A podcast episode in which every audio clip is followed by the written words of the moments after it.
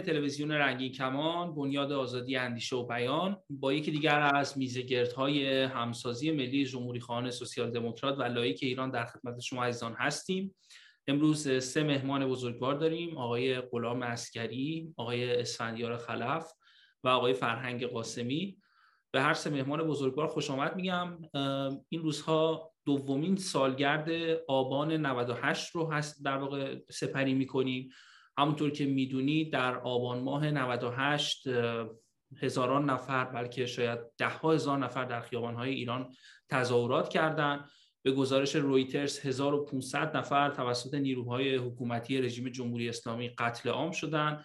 بیش از 8600 نفر در اعتراضات دستگیر شدند و خیلی ها هم حتی مفقود شدن و گزارش هایی از این ور از منابع مختلف منتشر شد. پرسش نخست رو مایلم از آقای اسکری بپرسم. آقای اسکری به هر حال آبان 98 میشه گفتش که در طول 43 سال گذشته در رژیم جمهوری اسلامی ما اعتراضات مختلفی رو شاهد بودیم. از اوایل دهه 60 گرفته تا 78 جنبش دانشجویی 88 جنبش موسوم به جنبش سبز 96 و 98 که آخریش بود و در و حتی میشه گفت آخریش نبود چون بعد از اون اعتراضات خوزستان هم داشتیم. اما 98 یکی از خونبارترین اعتراضات بود که به گفته منابع مستقل بیش از 1500 نفر طی سه روز توسط تکدیر اندازهای رژیم جمهوری اسلامی کشته شدن اینترنت قطع شد به روی مردم و فاجعه ای اتفاق افتاد در مقابل سکوت جهانی. به نظر شما این اعتراضات چقدر اهمیت داره و شما در این مورد چی فکر می‌کنید؟ درود بر شما عزیزان.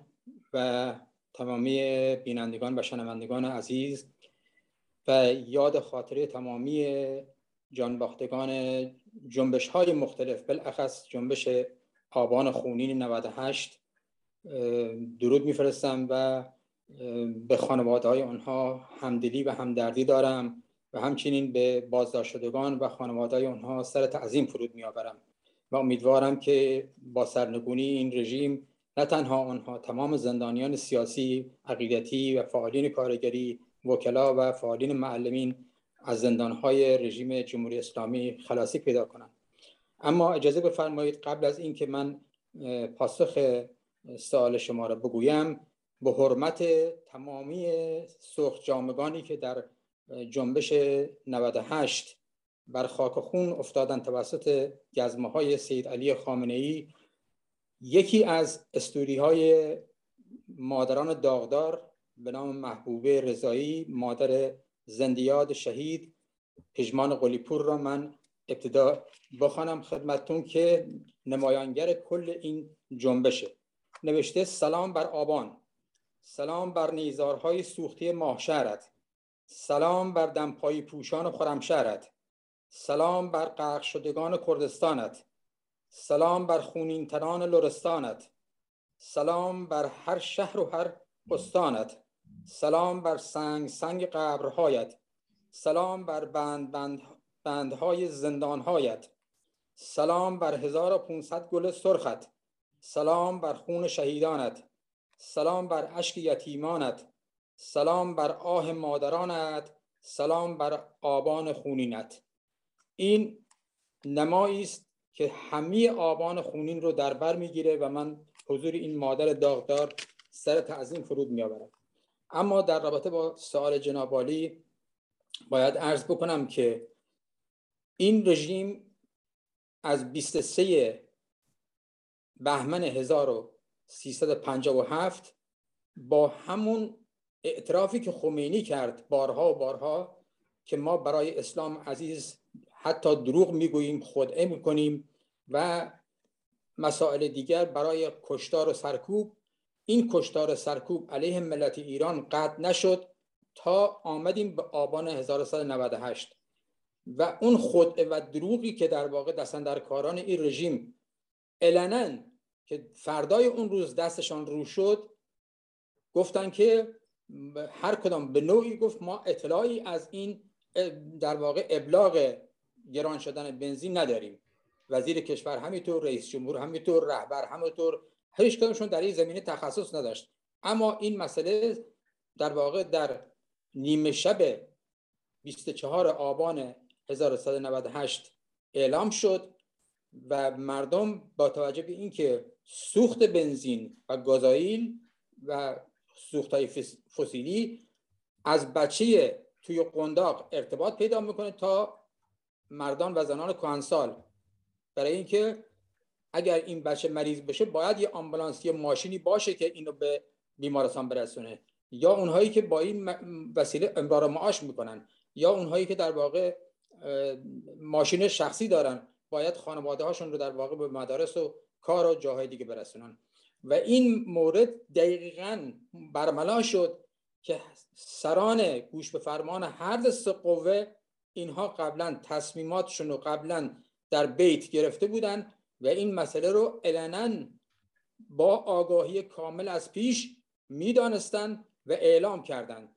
و اون برنامه با توجه به اینکه اگر همه ما در واقع مشاهده کردیم که بر فردای اون روز بر بالای پشت های تمام شهرستان ها افرادی با تفنگ دوربیندار نشسته آماده و یزمه های رژیم بسیجی ها انتظامی سرکوبگران اطلاعاتی ها همه اینها در خیابان ها حضور داشتند و با کشتار کشتار رو شروع کردن و ادامه دادن با توجه به اینکه اصل 27 قانون اساسی خود این رژیم می‌گوید در صورتی که مردم علیه یک جریان رو در واقع معترضن و به این جریان معترضن و به خیابان ها بیایند بدون حمله سلاح هیچ در واقع نیروی حق مداخله و حق برخورد با اونها رو نداره.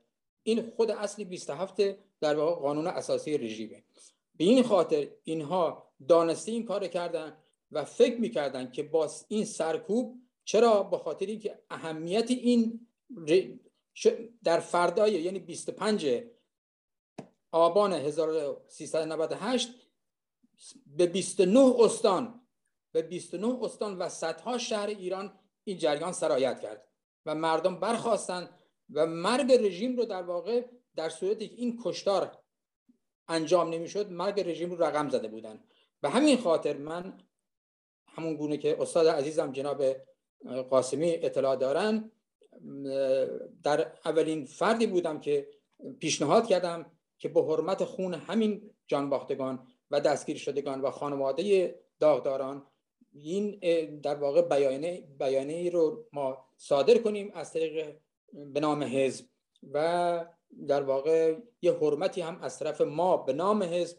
چرا؟ به خاطر که حزب ما جوانه و باید خیلی در واقع با شدت بیشتری ما خودمون رو در واقع به داخل بشناسونیم و همچنین به خارج از کشور بشناسونیم و امیدوارم که در واقع این موردی که در واقع پیش آمده آنچنان باشه که ملت ایران همبستگی یعنی به دقت من با ارتباطی که با ایران دارم اون اتحاد و ارتباط و در واقع آگاهی مخصوصا آگاهی جامعه آنچنان بالا رفته که رژیم با وحشت با وحشت در همین روزها به نوعی داره بازی می‌کنه که باز هم چیزی شبیه اتفاق در واقع 24 یا 25 تا 28 آبان 1198 رقم نخوره. چرا؟ به خاطری که رژیم از هر لحاظ تضعیف شده.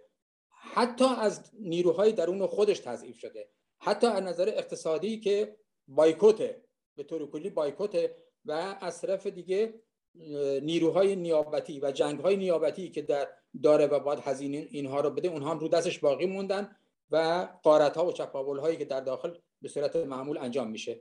من به یاد تمام عزیزانی که خونشون در 24 تا 28 آبان بر زمین ریخته شد درود میفرستم با خانواده‌هاشون درود میفرستم و اونهایی که در زندان هستن خواهان آزادی آنها هستن و اعمال و رفتار نابخردانه که این در واقع ابتدای مرگ رژیم 1398 آبانش ابتدای مرگ رژیم رو رقم می‌زنه و رقم زده من به همه اینها درود میفرستم و محکوم می‌کنم این حکومت ضد بشری رو که علیه مردمی که نه اینکه این رژیم با کودتا سر کار اومده به اصطلاح به نام انقلاب بر سر کار آمده انقلاب یعنی تحولی که بر مبنای آگاهی های یک جامعه وقوع میپیوندد. برای برون رفت از یک حکومت از یوغ یک حکومت دیکتاتوری برای رسیدن به استقلال آزادی و رفاه عمومی و عدالت اجتماعی. اما ما دقیقا من به عنوان یک کسی به عنوان یک کسی که اون زمان مسئولیتی داشتم دقیقا از دوازده فروردین 1158 با اون رفراندوم قلابی خمینی همه چیز برعکس شد و برگشتن در واقع افکار این متحجرین برگشت به بیابانهای 1400 سال قبل و اونچنان با ملت ایران رفتار کردن که تصور ما که تا حدودی دست به آتیش داشتیم تصور کردیم که همون دوران دوباره بر ما مستولی شده. به این خاطر من سپاسگزارم از وقتی که در اختیار من گذاشتید و امیدوارم که جواب در واقع پاسخ شما رو داده باشه. خیلی متشکرم آقای عسکری حتما به شما برمیگردیم برای ادامه بحث. آقای خلف سوال بعدی رو می‌خوام از شما بپرسم. حالا آقای عسکری هم اشاره کردن بر اساس اصل 27 قانون اساسی جمهوری اسلامی تظاهرات بدون حمل سلاح آزاد هست. ما دیدیم که سه روز اینها اینترنت رو قطع کردن و با اینکه اینترنت قطع بود اما به مرور بعدش ویدیوهایی از توسط شهروندان منتشر شد که ماموران رژیم با تک تیرانداز و شلیک مستقیم به سر و پا آدم ها رو میکشتن. با توجه به اینکه رژیم حالا شما توی فرانسه زندگی می‌کنید یه سری تبلیغاتی می‌کنه میگه که توی فرانسه هم مثلا جلیق زردها که تظاهرات می‌کنن پلیس خشن برخورد می‌کنه. یه سری پروپاگانداهای این شکلی که نظر مردم رو در مورد این که خشونت علیه تظاهر کنندگان در همه جا عادی هستش. می‌خوام یک مقایسه بکنید با توجه به اینکه شما تو فرانسه زندگی می‌کنید. تظاهرات اینجا چطور هست؟ برای بینندگان ما بگید. و پلیس وظیفش چی هستش در تظاهرات؟ و در کل هم نظرتون رو در مورد اهمیت جنبش آبان 98 برای بینندگان ما بگید ممنون میشم. قبل از هر چیز سلام می‌کنم خدمت شما همچنین آقای قاسمی و آقای اسکری به بینندگان و شنوندگان رنگین کمان تشکر می‌کنم. مسئله جنبش های اجتماعی در دموکراسی های جا افتاده مثل اروپا و فرانسه متفاوت با یک رژیم استبداد مذهبی یا یک تئوکراسی اسلامی مثل اون چیزی که در ایران داریم. اصلا قابل مقایسه نیست. دو سیستم بسیار مختلف به خصوص اون دموکراسی فرانسه و جمهوری پنجام اصلا این نیست. اینجا آزادی تظاهرات آزادی بیان دولت تامین می‌کنه. ها احزاب ها و و و. تا زمانی که تظاهر کنندگان خشونت به کار نبرند یعنی چیزی نشکنند از طریق بگم مغازه ها یا یه چی, چی مسائل عمومی پلیس حق دخالت نداره. حتی باید تأمین کنه آزادی ها رو. یعنی تأمین کنه امنیت تظاهر کنندگان خیلی متفاوته. در صدی که در ایران چه زمان شاه و چه در این 42 سال همونجور کارهای عسکری هم فرمودن ما آزادی بیان و آزادی اجتماعات و اعتصابات نداریم. این اساس زیر بنای مشکلات ماست که چگونه حتی یک حزب سوسیال دموکرات به که ایران هم که می‌خواد از طریق دموکراسی جدای دین از حکومت و عدالت اجتماعی از بین بردن استبداد مذهبی و همزمان از بین بردن فقر مبارزه کنه. اینجاست که ما راهی جز بخصوص که از نهزت ملی هم میاد بیرون این راهی جز پشتیبانی از جنبش های اجتماعی نداره.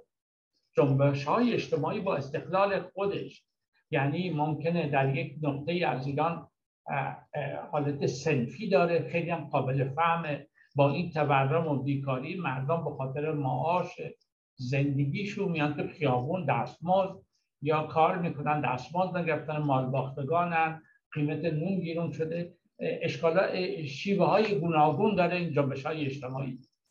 ولی یک جنبشی مثل ما یه حزبی مثل ما باید در کل از جنبش های اجتماعی برای رسیدن به یک تغییر تحولات مسالمت آمیز دموکراسی به اون هدفش که از رسیدن به عدالت اجتماعی و دموکراسی است. این این مسیری است که ما انتخاب کردیم. تو باورنامه وجود داره. و روش این جزء استراتژی اصلی ماست. برعکس دیگران که یا از جنبش های اجتماعی از دیدگاه راست افراطی مثل جمهوری اسلامی که به شدیدترین وجه همونجور که عسکری میگه سرکوبش می‌کنه. به شدیدترین وجه. یا یک عده از راست افراطی ایران که خودش هم مخالف جمهوری اسلامی وانمود می‌کنه از این طریق می‌خواد اینو بگیره زیر چکمه خودش و اینو داغون کنه. اصلا هیچ اشتراکاتی با این جنبش ها نداره چون که تغییر تحولات در ایران به خاطر جنگ می‌بینه. اینه که نیروهای ملی سوسیال دموکرات آزادی خواه کسانی که موتور تغییر تحولات مردمان ایران می‌دونن جز پشتیبانی از جنبش های اجتماعی سنفی سندیکایی فرهنگی و انجمنهای مختلف راهی وجود ندارد برای برگون رفت از این بنبستی که ایران دچار شده. و این از یاد ببریم از انقلاب مشروطیت جنبش ملی نفت به سال 57 هم کاری عسکری دست همیشه این جنبش ها در ایران بوده. ولی یک عواملی باعث شده که این جنبش ها در ایران به اون اهداف اصلیش نرسیده. وظیفه یک تشکیلات سیاسی همین جاست.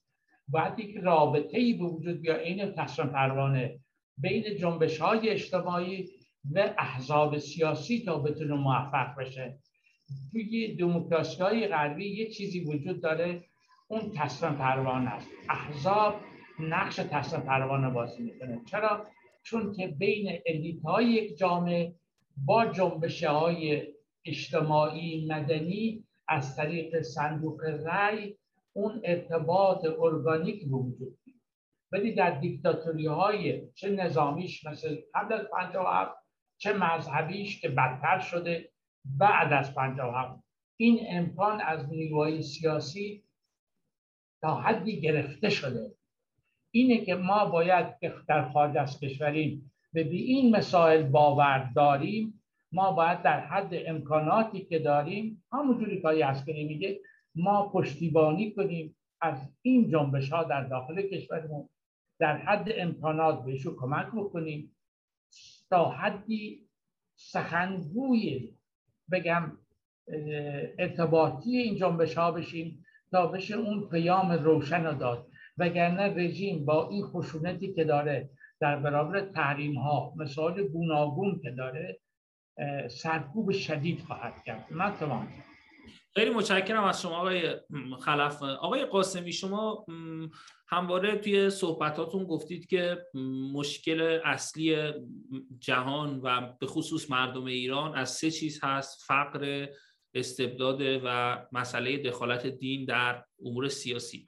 ما توی ایران تظاهرات های مختلفی داشتیم در مورد استبداد سیاسی جمهوری اسلامی مثل جنبش دانشجویی جنبش سبز تظاهرات هایی داشتیم در مورد مسئله دخالت دین در امور مردم مثل جنبش زنان که مخالف حجاب اجباری هستند اما این آخریش که آبان 98 بود مسئله فقر بود و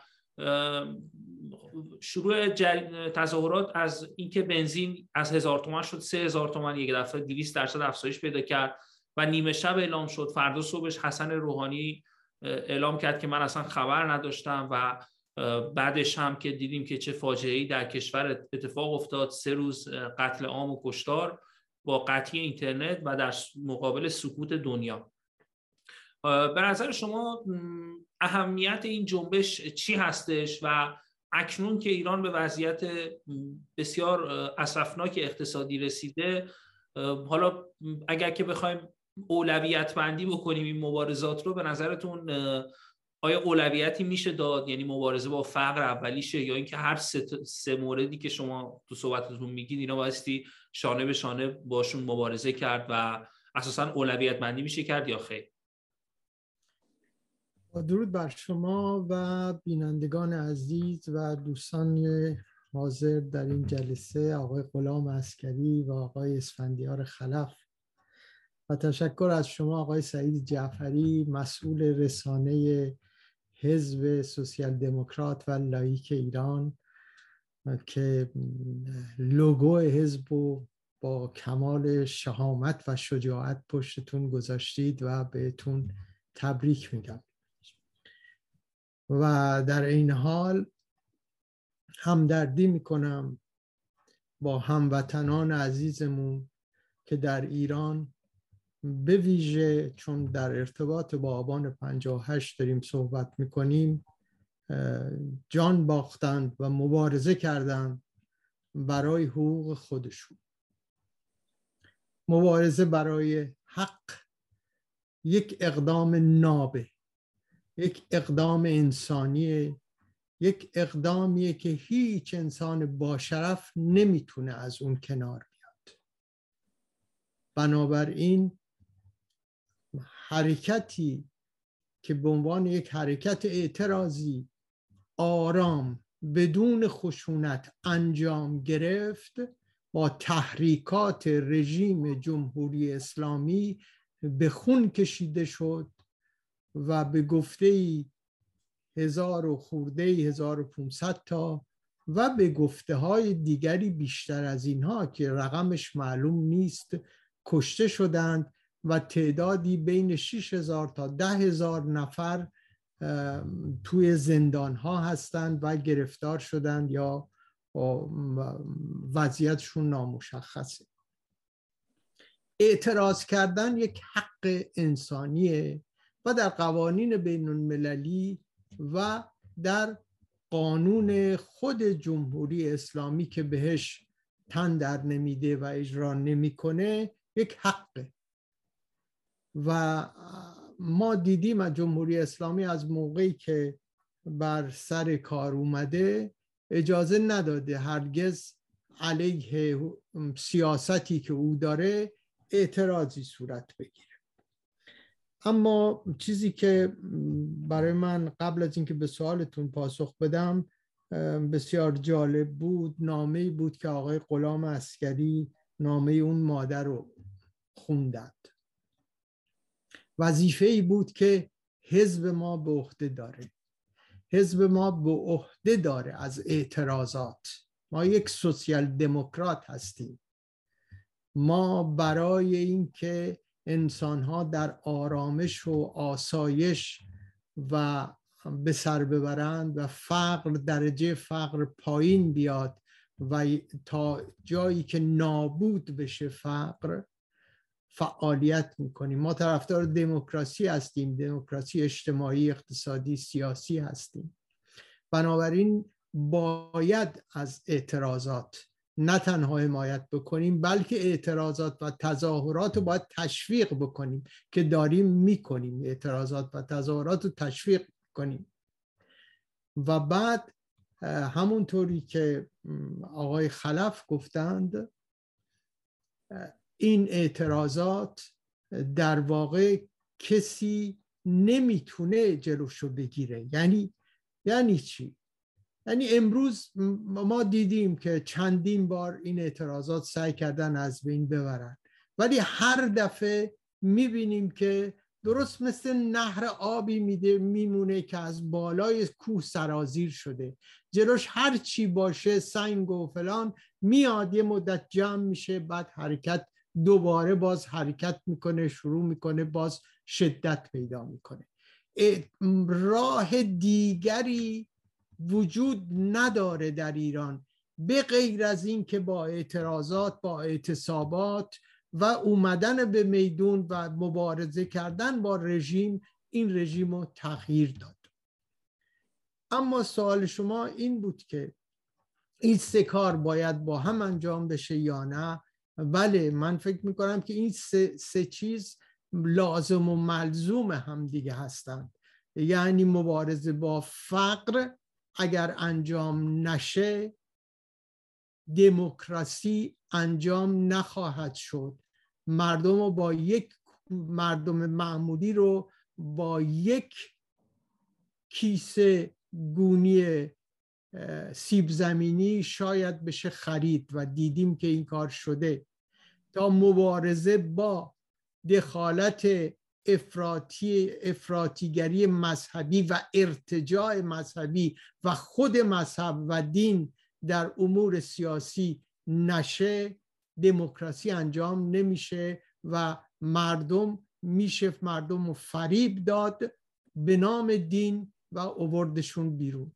بنابراین این ستا با هم لازم و ملزوم اما شما در سوال اولی که کردید یک مسئله رو چیز کردید که دنیا در برابر این قضیه سکوت کرد. نه دنیا اقدام کرد. ایرانیان در سراسر دنیا جمع شدند و هر کس در هر شهر در هر کشور دست به یک سری اقداماتی زده شد.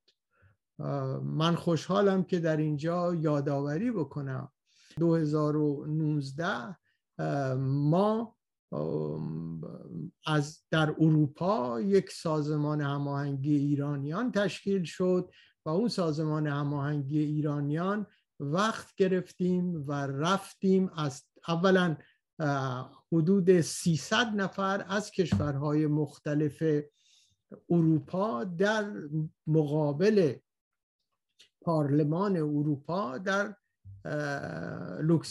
در میدان لوکسامبورگ در بروکسل جمع شدند و نمایندگانی رو فرستادند که با خانم ماریا آرنا مسئول حقوق بشر پارلمان اروپا صحبت کرد.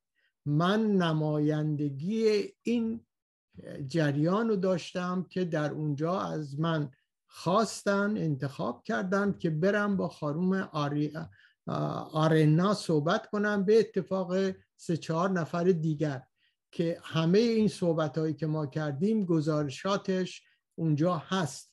من در میدان لوکزامبورگ سخنرانی کردم در مقابل حدود 300 نفر آدم در دفاع از جانباختگان و مبارزات اعتراضات سال آبان ماه 98 و پاسخ داد. یعنی همون باعث شد که ما تونستیم یک جلسه یک در صحن بزرگ عمومی پارلمان اروپا دعوت بکنیم از یک نفر از ایران از خانوم از شوهر خانوم نه نسرین ستوده بگید اسمشو. نرگس محمدی. بله نرگس محمد نه نه نه. نسرین ستوده از شوهر خانم از آقای رضا خندان دعوت کردیم و اومدن در اونجا صحبت کردند و بندم صحبت کردم و تمام این حرفا رو اونجا یک کمیته بود که گوش کرد و بر اساس اون یک اعلامیه داد. و همینطور کشورهای دیگر و از جمله خود ما و حزب تازه تاسیس ما در اون زمان نامه به سازمان ملل نوشت و پاسخ از نامه سازمان ملل گرفت به نظر من. این جنبش رو هر سال باید یادآوری کرد.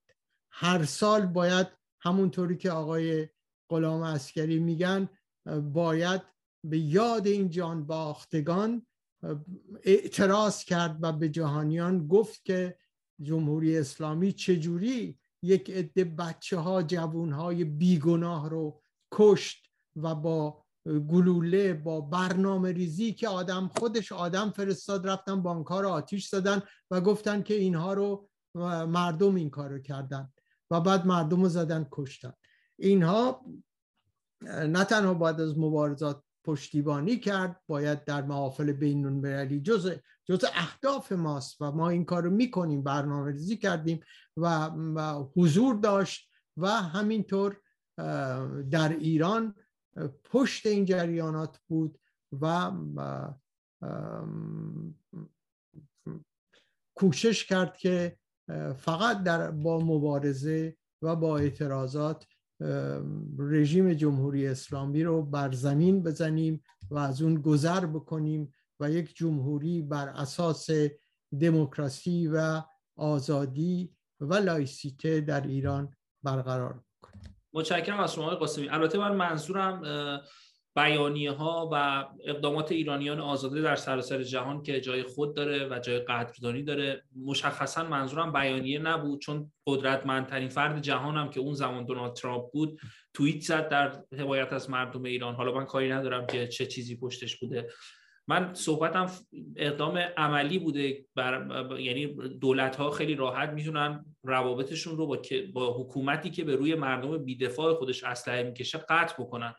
ولی خب این اقدام هیچ وقت انجام نمیشه و همیشه در حد همون بیانیه ها و جلسات و محکوم کردن ها باقی میمونه و این خوب هست اما به نظر من کافی نیستش. حالا نمی‌دونم شما نه من اگه اجازه بدید دو کلمه عرض بکنم قالب این دولت هایی که شما میفرمایید همکار جمهوری اسلامی هستند. استثمارگرانن سرمایه دارانی هستند که ملت ها رو دارن میچاپن و دنیا رو دارن تخریب می‌کنن و همه جا جنگ افروزی می‌کنن و این ملت ها رو افغانستان رو ببینید. من آه از دلم در میاد وقتی می‌بینم افغانستان چه جوری شده. دیروز خبر بر این بوده که افغانستان بچه هاشون رو میفروشن برای اینکه نون پیدا بکنن بخورن. این کار همین کشورهای سرمایداره ما مخالفت می‌کنیم مبارزه می‌کنیم با این سرمایداری ها ما طرفدار سوسیالیسم هستیم. سوسیالیسمی بر اساس دموکراسی بر اساس جدایی دین, دین و دولت و بر اساس ارزش ها و فرهنگ ایرانی. بله.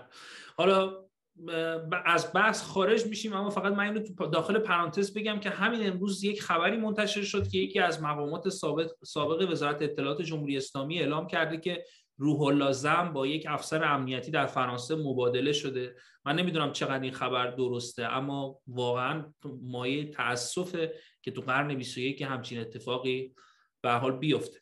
حالا بگذاریم. برگردیم به بحث. آقای اسکری می‌خوام شما توی صحبتاتون گفتید که آبان 98 مرگ رژیم رو آغازگر مرگ رژیم هستش. من می‌خوام از شما بپرسم که حالا در انتخابات که به چیز بهتر بگیم انتصابات اخیر در جمهوری اسلامی وقتی رئیسی رو اینها سر کار آوردن وقتی که محسنی اجهی شده رئیس قوه قضاییه و باقر قالیبوف هم رئیس مجلس به تعبیر که از دوستان اینها در مقابل مردم آرایش جنگی گرفتن. یعنی شما ترکیب رو که نگاه بکنید یک عضو هیئت مرگ که دستش به خون مردم آلوده است رئیس جمهور شده یک کسی که حکم هزاران قتل و زندانی و شکنجه رو داده رئیس قوه قضاییه شده و آقای قالیباف هم که به قول خودش گازنبوری جنبش های مختلف دانشجویی رو جمع کرده شده رئیس مجلس. سوالی که از شما دارم این هستش که چون جمهوری اسلامی تظاهرات رو همیشه سرکوب می‌کنه هر چقدر مردم مسالمت آمیز بیان به خیابان ها با سرکوب میشن. فکر می‌کنید که این سرکوب تا کی ادامه پیدا می‌کنه؟ آیا جمهوری اسلامی موفق میشه سرکوب کنه و حکومت خودش رو همیشگی ادامه بده؟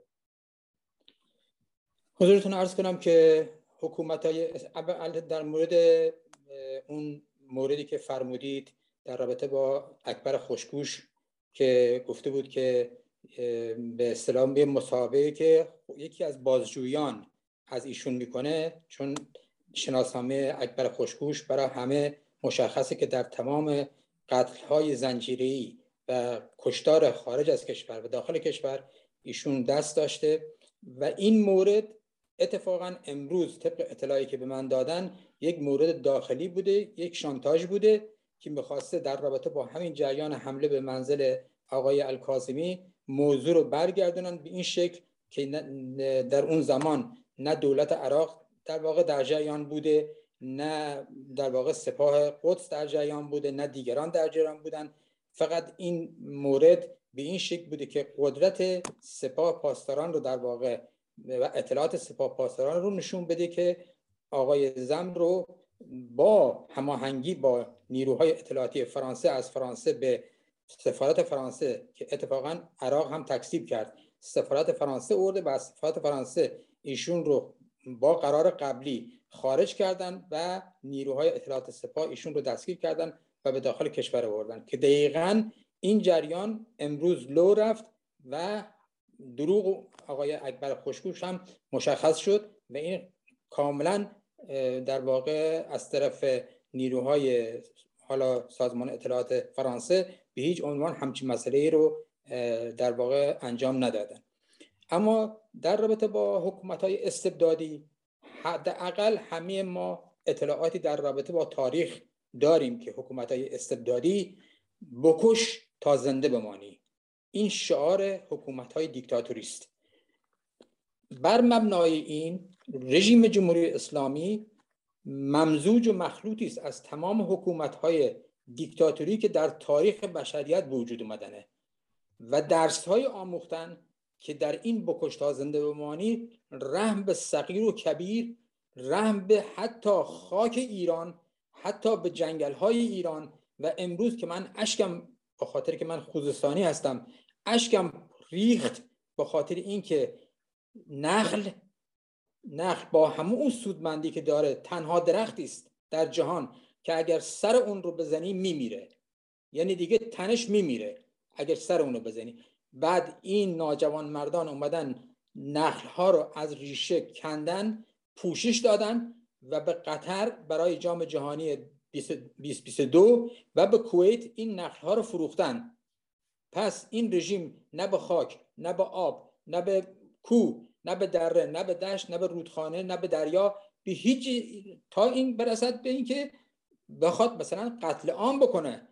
قتل عام بکنه یعنی چی؟ یعنی اینکه این حکومت نایب امام زمان یعنی در واقع یک خلیفه اینجا حکومت خلیفگری است. نایب امام زمان بر علیه قدرت نشسته به نام ولایت مطلقه فقیه و هر کس بلند شه و علیه این ولایت مطلقه فقیه حرفی بزنه جرمش مرگ است. یعنی سزایش مرگ است. مثلا روزنامه کلید دست خامنه ای رو با اون خودکار نشون داده که داره خط فقر رو می‌کشه میره جلو. اصلا امتیاز این روزنامه رو لغو کردن به طور کلی. به این خاطر این حکومت بر پایه این مسئله می‌کشه تا زنده بمانه. اما از سوی دیگر اون چی که در واقع ما الان به عینه ارتباط داریم و می‌بینیم قدرت مردم که داره بالا میاد به اضافه جنبش گرسنگان. این حکومت داره راه اشتباه رو داره میره. یعنی علیه جریان آب داره شنا می‌کنه و شنا کرده. و تا این لحظه که اومده مانده به کوتاه مدتی برای سرنگونی. به این دلیل که این جریان جنبش یعنی تمام تکمیل کننده تمام اونچه که امروز مردم به آگاهی رسیدن مردم به ماهیت رژیم پی بردن مردم به اتحاد رسیدن مردم به آگاهی بالای 50 درصد رسیدن همه اینا را که جمع کنیم یک طرف جنبش گرسنگان یک طرف. چرا میگم جنبش؟ چون من یک اشایری هستم.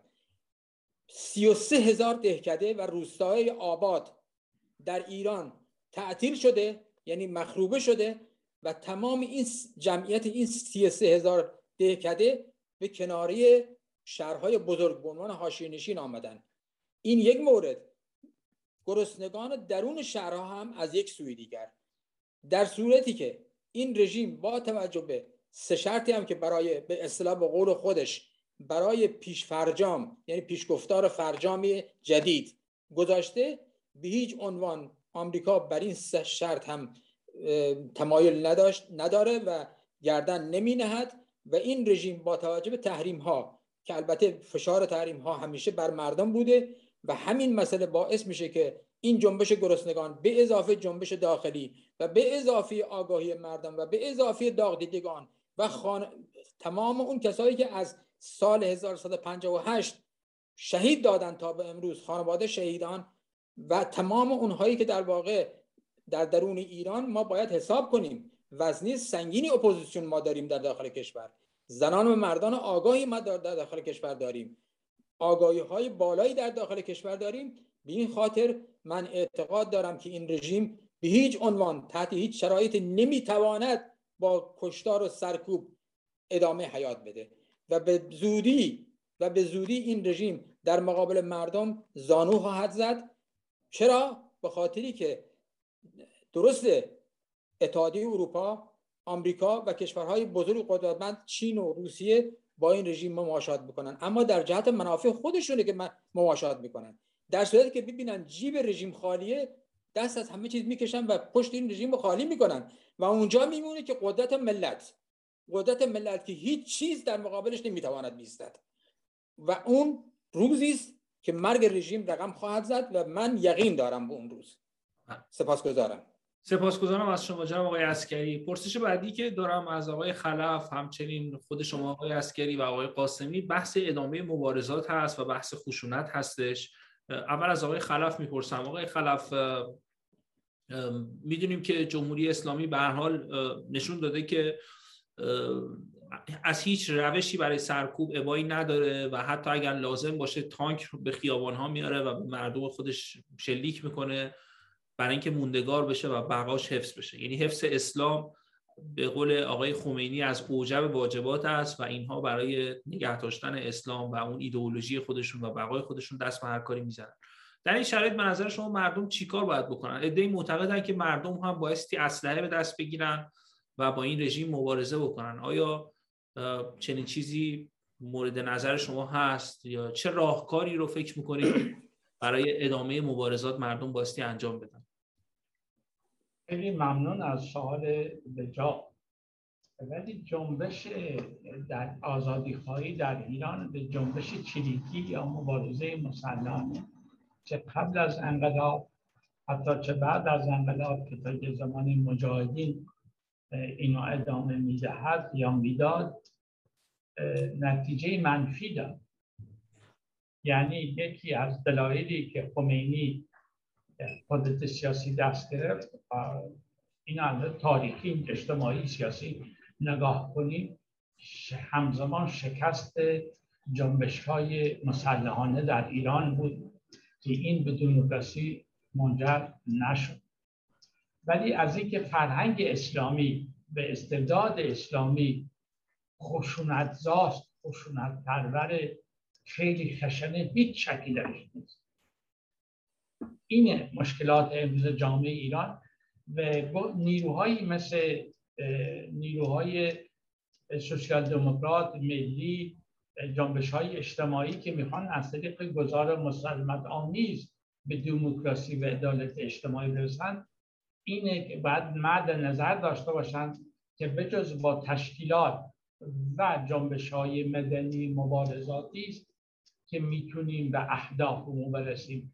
وگرنه اگر این جنبش ها یا شعارهای رادیکال مسلحانه بدن در مقابل همچین رژیمی اون کاری که سال 61 اگر اون بخاطر داشته بودم 1361 سازمان مجاهدین جنگ شهری اعلام کرد این چیزی بود که باعث تقویت جمهوری اسلامی شد.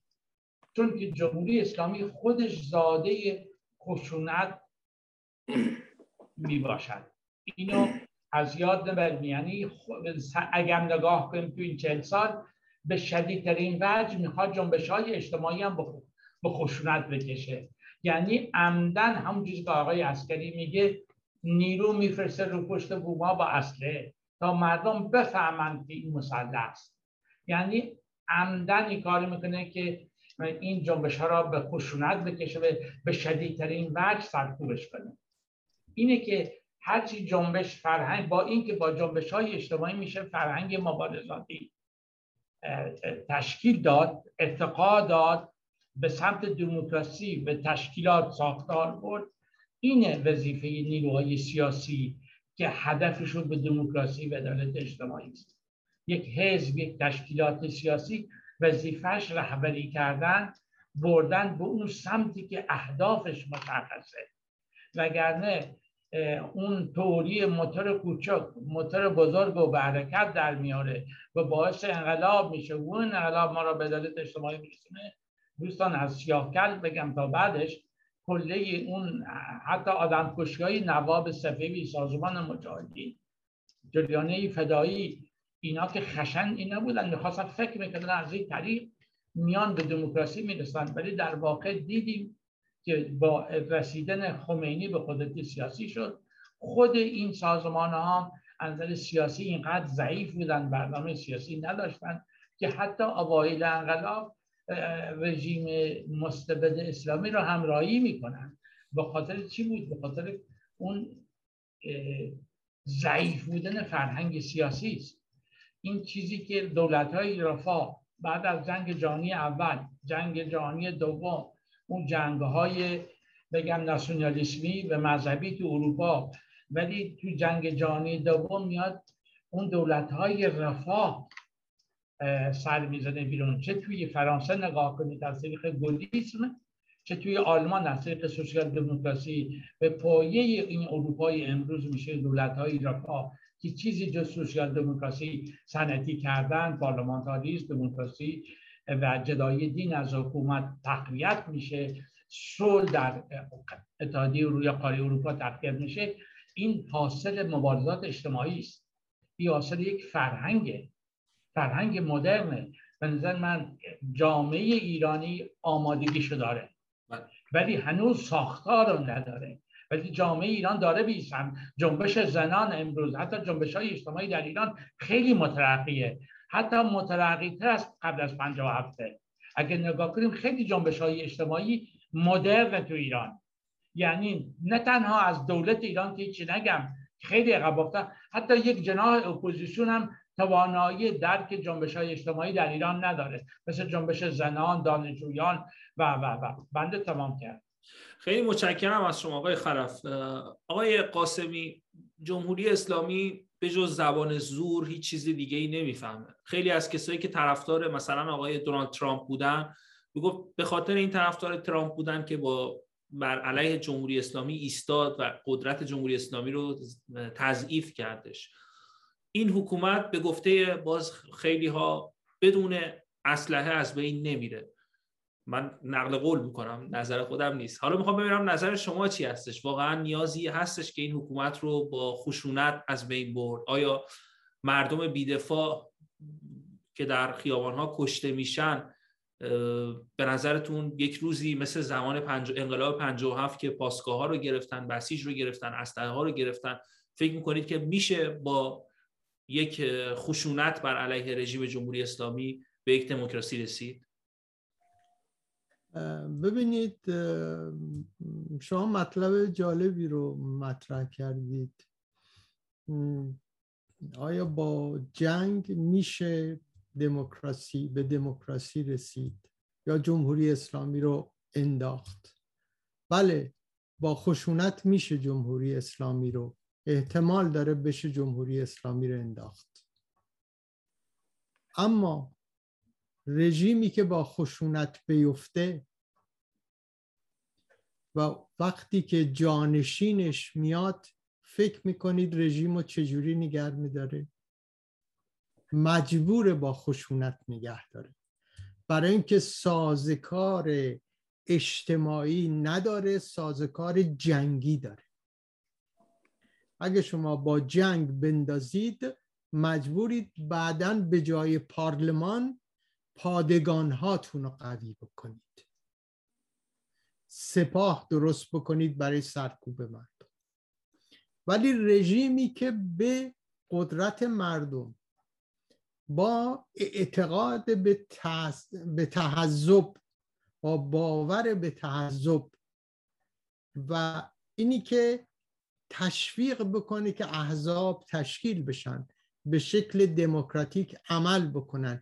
و آمادگی اینو داشته باشن که در روزی که این تظاهرات و این اعتراضات باعث سرنگونی رژیم میشه این روز خواهد اومد. شما خیلی از رژیم هایی بودن که دیکتاتور بودند تمامیت خواه بودند و کشتار هم می‌کردند. ولی در مقابل تزالستان رو ببینید نمی‌دونم آفریقای جنوبی رو ببینید و باید اون شرایط جور بشه و جور خواهد شد و رژیم در اثر تظاهرات و در اثر اعتصابات خواهد افتاد.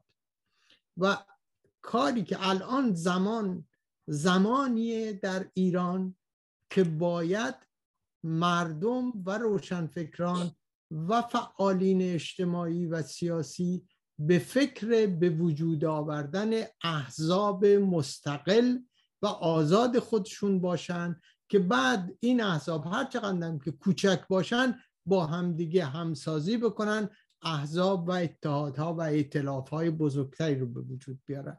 اینطوری یک آمادگی سیاسی اجتماعی به وجود میاد که میشه از دموکراسی حمایت خیلی متشکرم. آقای اسکری نظر شما رو هم بشنویم در مورد مبارزه بدون خشونت یا اینکه جمهوری اسلامی به هر حال یه عده معتقدن که حتما بایستی با سلاح از بین بره. نظر شما در این زمینه چی هستش؟ من قبل از که نظرم رو بگویم نظر جناب خلف عزیز رو من تصحیح کنم.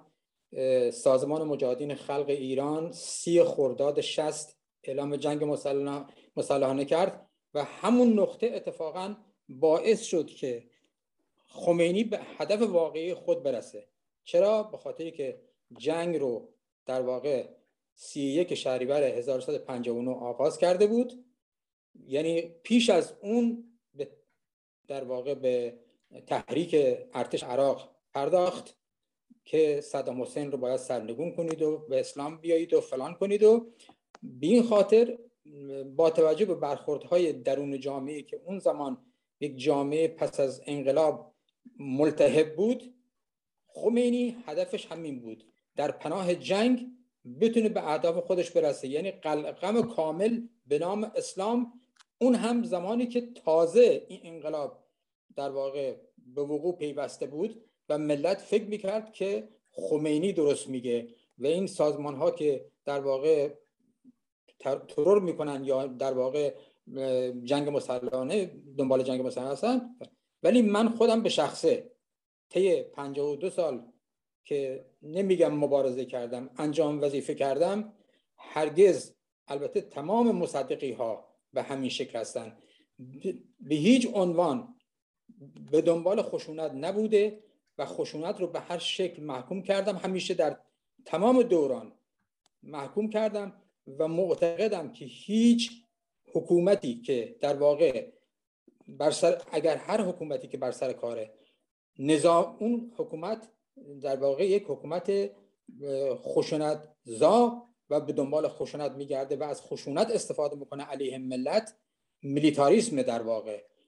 اگر بخوایم در مقابل اون حکومت مثل خودش زمانی برخورد بکنیم که ما توازن نکردیم یعنی سازمان مجاهدین خلق در سی خرداد شست قدرت خودش با قدرت اون رژیم که داشت در مقابل حکومت قدرتمندی مثل عراق می جنگید توازن نکرد و با حالت عجولانه و بدون هیچ گونه داشته ای در مقابل این رژیم اعلام جنگ مسلحانه کرد.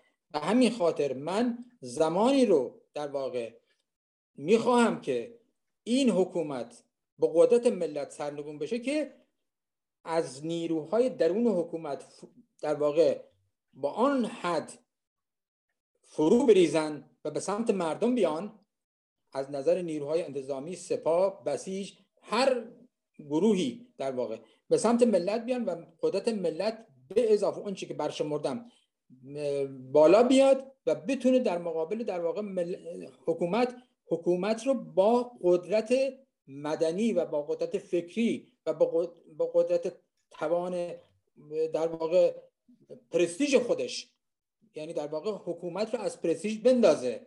از اون حالت در واقع خودنمایی و در واقع پیرو خدا بودن و پیغمبر بودن و دین بودن اینها رو مس بکنه ملت و ملت به آگاهی برسه که اینها پیرو دروغ و در واقع پیرو خدا و پیغمبر رو عامل و ابزار دست خودشون کردن. به این خاطر من به هیچ عنوان تحت هیچ شرایطی در شرایط کنونی معتقد به مبارزه مسلحانه نیستم. چرا که حکومت های توتالیریسم در واقع همیشه همواره از خشونت در مقابل خشونت استفاده کردن. خیلی متشکرم از شما جناب آقای عسکری همچنین سپاسگزاری می‌کنم از آقای خلف و آقای قاسمی که در این برنامه همراه ما بودن.